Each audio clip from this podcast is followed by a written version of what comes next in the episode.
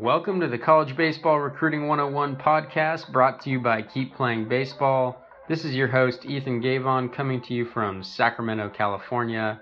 Keep Playing Baseball is a registered 501c3 nonprofit organization dedicated to helping every high school baseball player navigate the recruiting process and play college baseball. At Keep Playing Baseball, we don't think money should dictate college baseball opportunity, and all our resources, including this podcast, are 100% free. No signups, no fees, no strings attached. We use the College Baseball Recruiting 101 podcast in many different ways, but the main point is to get you the information you need to keep playing baseball. We appreciate you tuning in to the College Baseball Recruiting 101 podcast, the best source of recruiting information on the go.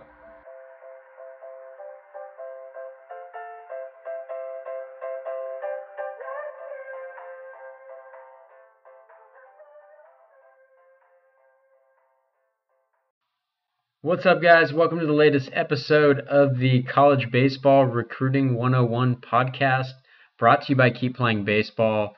This episode, want to do a little bit of a mailbag.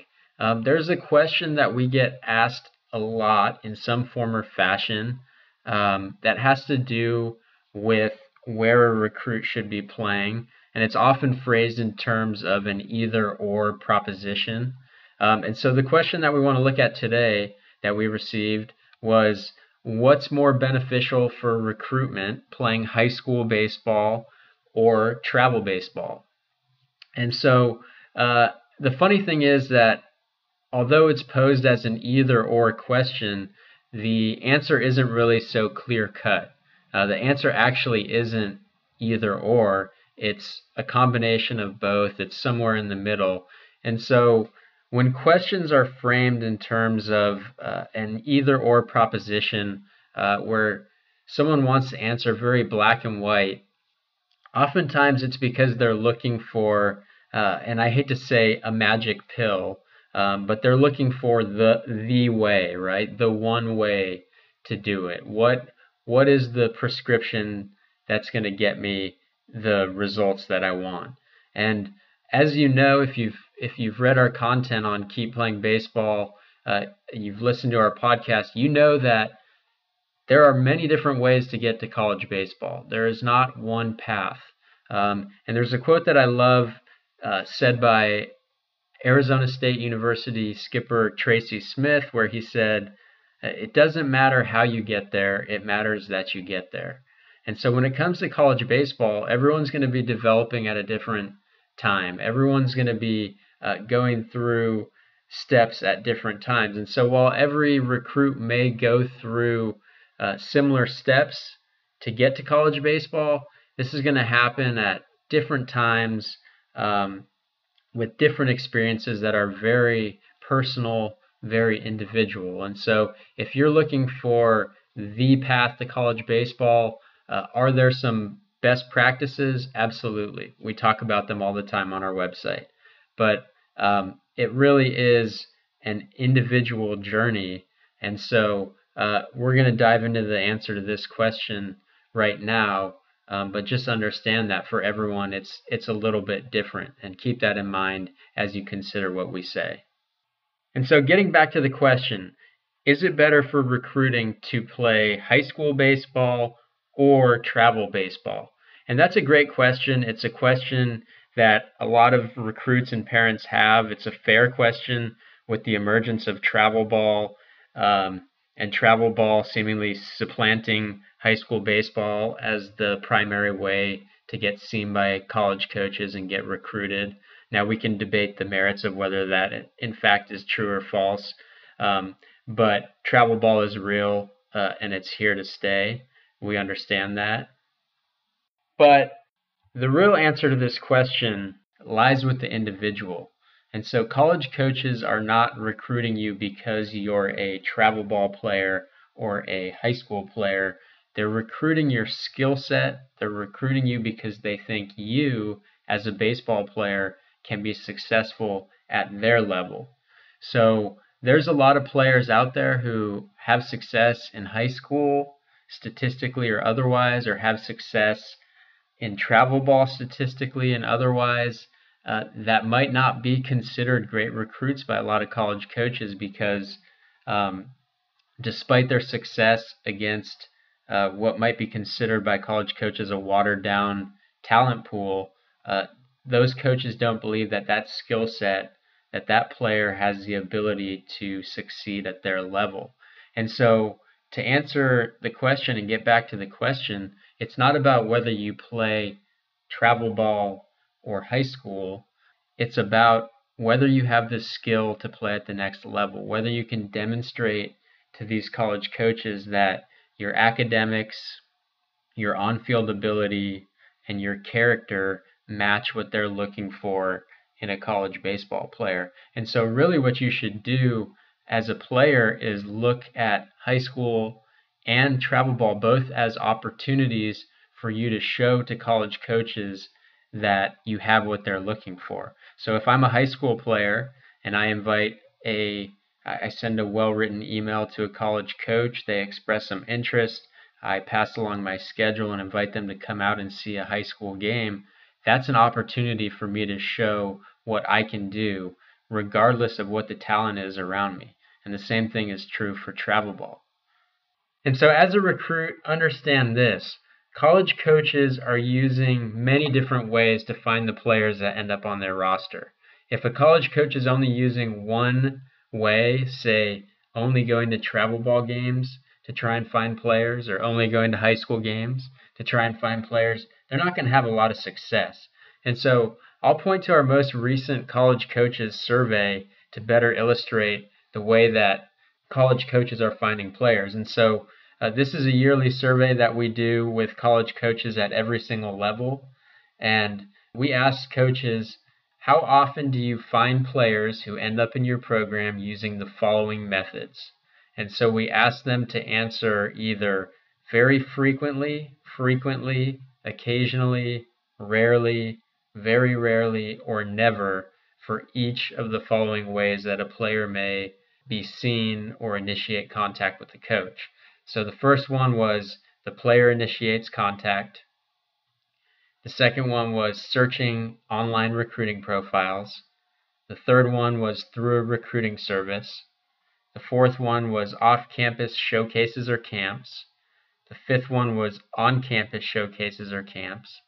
The sixth one was attending high school games or tournaments. Seventh one, attending travel ball games or tournaments. And then the last one was based on recommendations from a network of trusted coaches or scouts. And so we asked them about eight different ways that they might potentially identify players or discover players. And the answers were very revealing. For every single method of finding a player, at least one coach answered very frequently, except for through recruiting services, which uh, for us is not altogether surprising. In fact, recruiting services only had about 35% uh, of answers that were occasionally, frequently, or very frequently. So most of the answers were rarely, very rarely, or never. Um, but the interesting thing pertaining to this question is that high school games and tournaments and travel ball games or tournaments were very, very similar. So 31% of coaches answered that attending high school games or tournaments was used very frequently to find the players on their roster.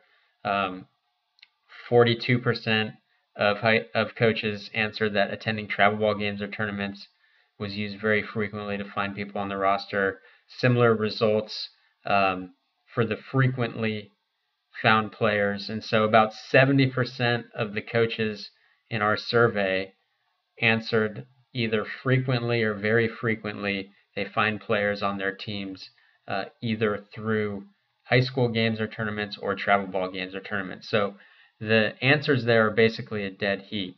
Now, the other two answers that were very popular were through off campus showcases or camps, and then also recommendations from a network of trusted coaches and scouts all four of those methods were very popular for finding recruits.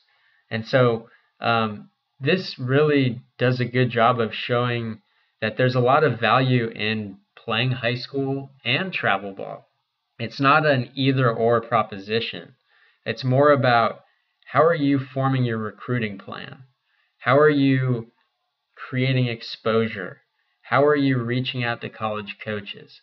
How are you taking advantage of the various forms of exposure and the various opportunities that are available to you? A better question would be as a recruit, how can I diversify my recruiting process almost like you would a financial portfolio so that I'm not just relying on one method of a coach finding me? So, how do I make sure that I'm providing coaches an opportunity to find me through each one of these? An ideal situation would be as a recruit if I am initiating contact with college coaches at programs of interest. I have a some sort of uh, portfolio or, or profile online, preferably a free one, or even just a, a web page or a Twitter that has recruiting information. If I am able to attend an off campus showcase or camp, if I'm able to attend an on campus showcase or camp, if I play high school and I am letting coaches know about my game schedule and inviting them to come see me, if I'm playing travel ball during the summer and, and possibly the fall, and I'm letting coaches know that they can come and see me. And then if I'm building a, a network of support from coaches and scouts who are really willing to vouch for me and say that I'm a a player that will have success at the college level. So the ideal situation is that you're doing every single one of these things to provide college coaches every opportunity that they, they could possibly have to discover you. Is that realistic for every recruit? Of course not. You know, recruits are going to have financial constraints that prevent them from maybe going to a showcase or even playing travel ball. Um, some are going to be able to do more than others, uh, but the key is that as a recruit, you're looking to come up with a whole range of ways that college coaches can find you.